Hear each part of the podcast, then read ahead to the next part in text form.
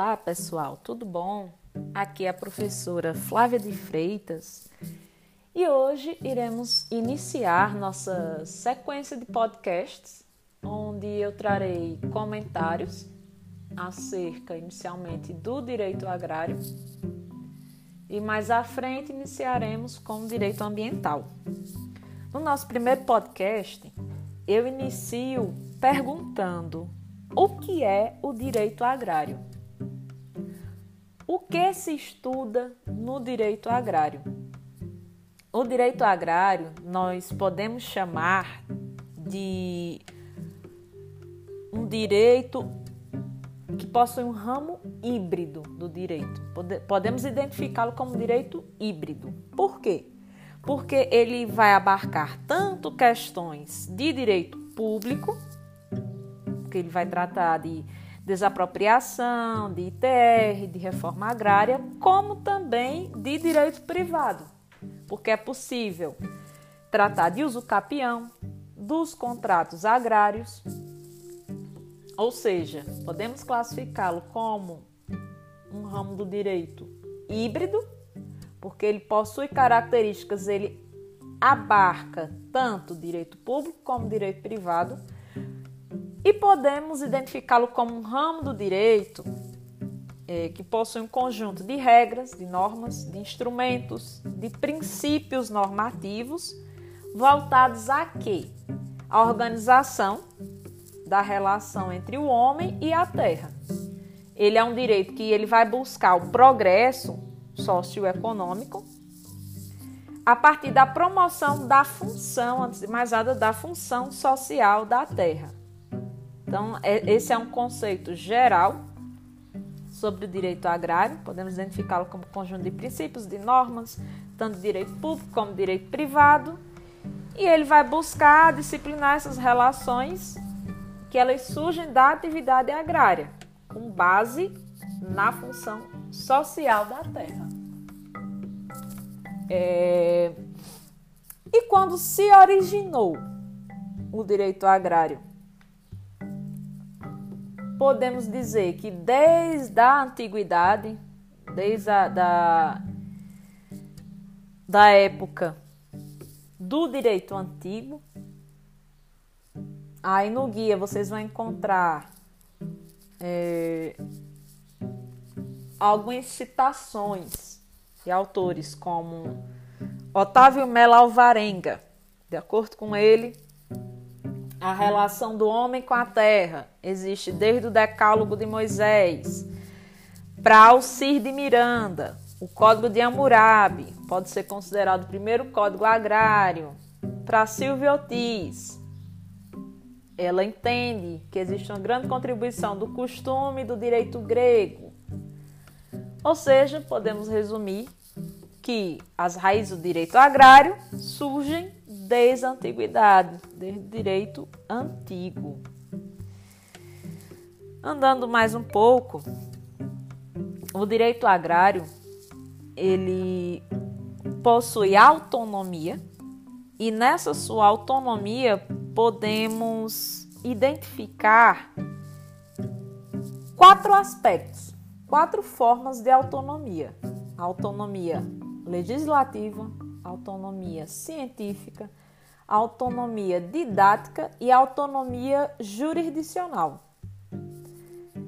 Em que sentido o direito agrário ele possui uma autonomia legislativa?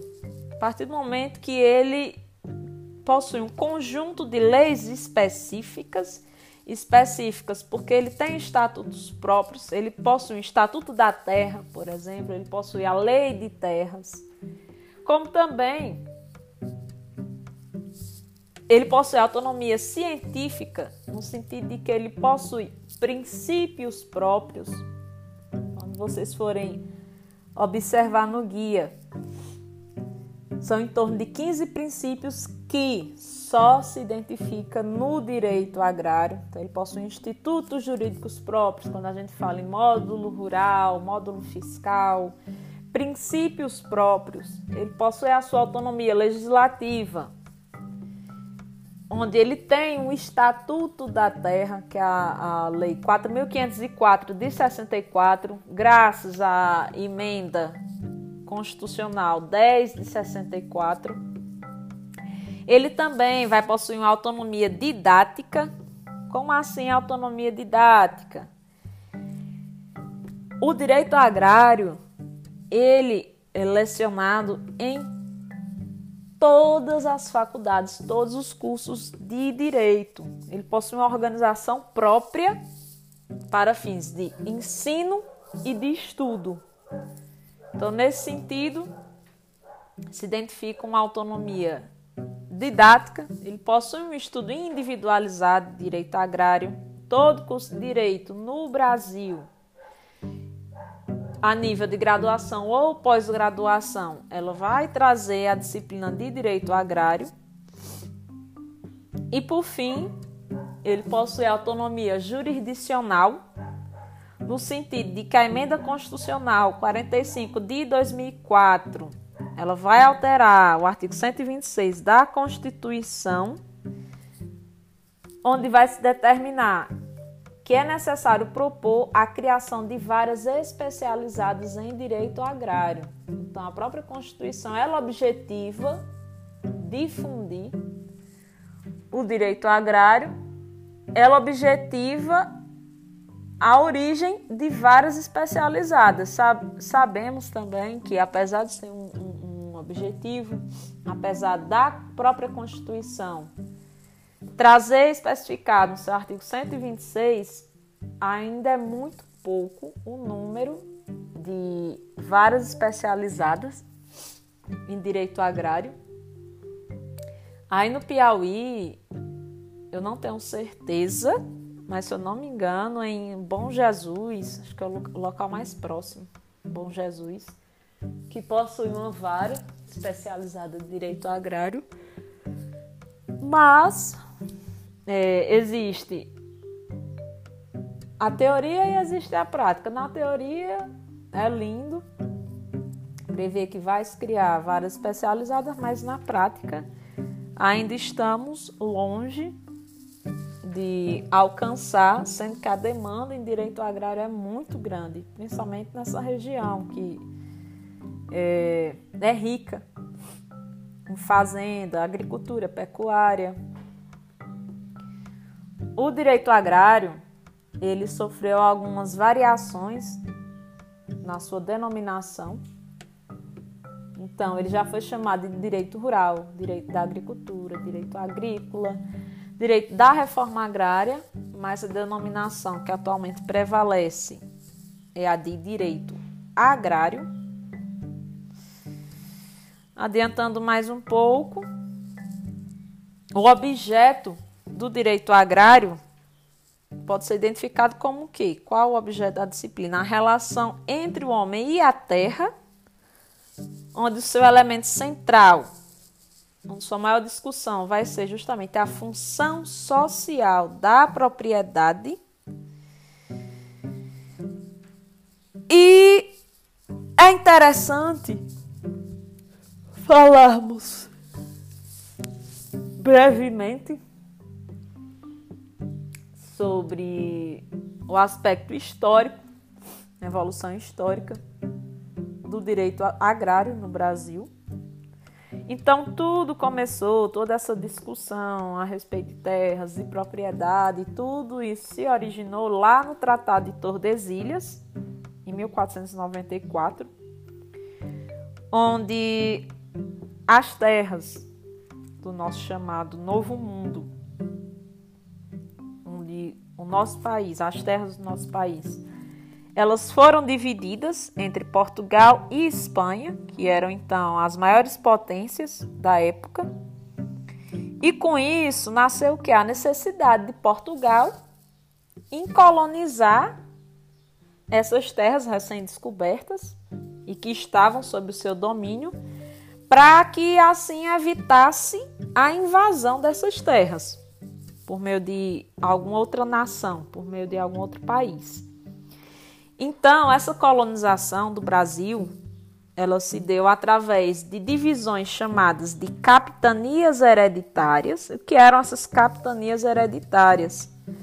Elas eram lotes de terra, que elas, esses lotes de terra, eles eram destinados aos donatários ou capitães donatários, que eram pessoas de confiança do governo português. É, podemos falar que o maior responsável era Martins, que ele veio ao Brasil justamente para se encarregar dessa divisão, dessa colonização.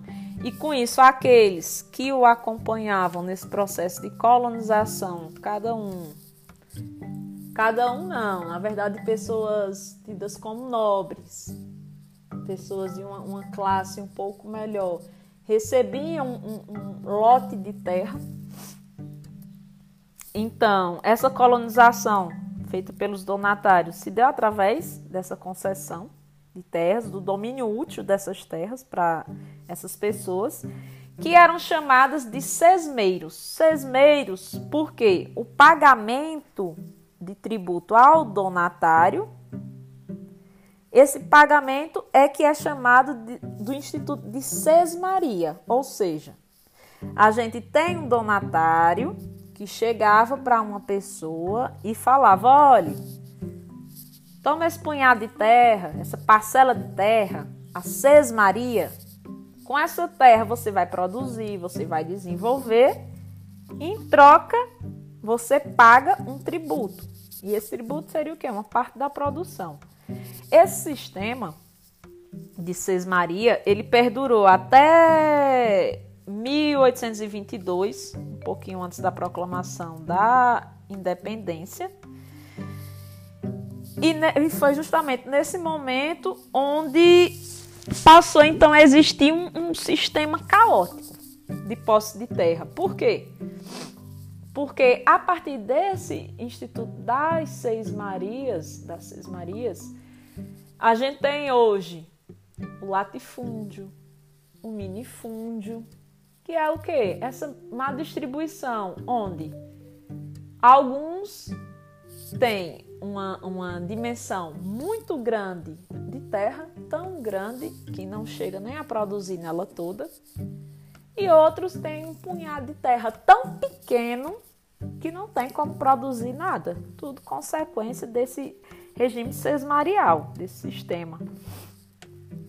Então, em 1850, houve a edição da Lei de Terras, que é a Lei 601 de 1850, e foi através dessa Lei de Terras que se legitimou as posses que já estavam consolidadas, já estavam acertadas, e instituiu um sistema de transferência da propriedade com base na alienação, com base na venda.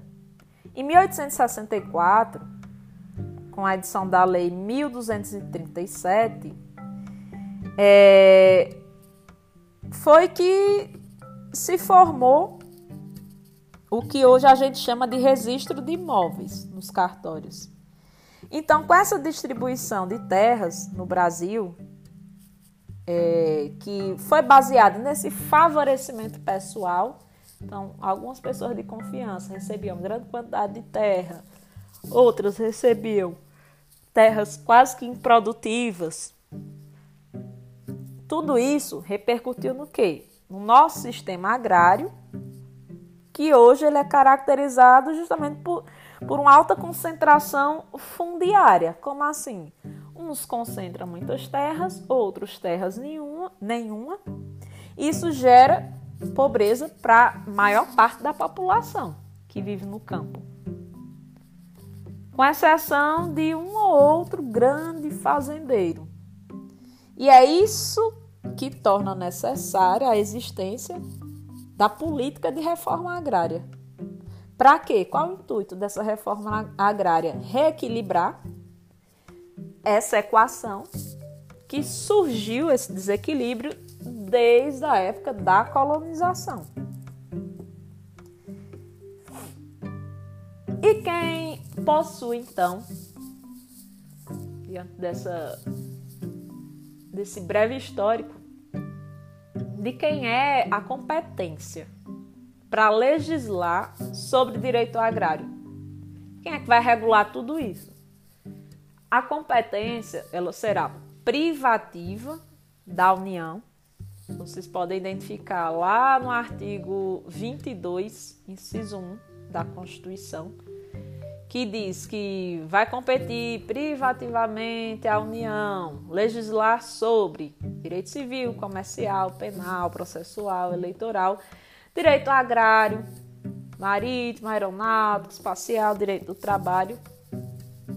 E a Constituição, ela também vai determinar lá no artigo 126 que os tribunais de justiça dos estados eles deverão propor a criação de varas especializadas para quê? Para dirimir os conflitos fundiários. Então essas varas especializadas, elas vão ter competência exclusiva para tratar de questões agrárias.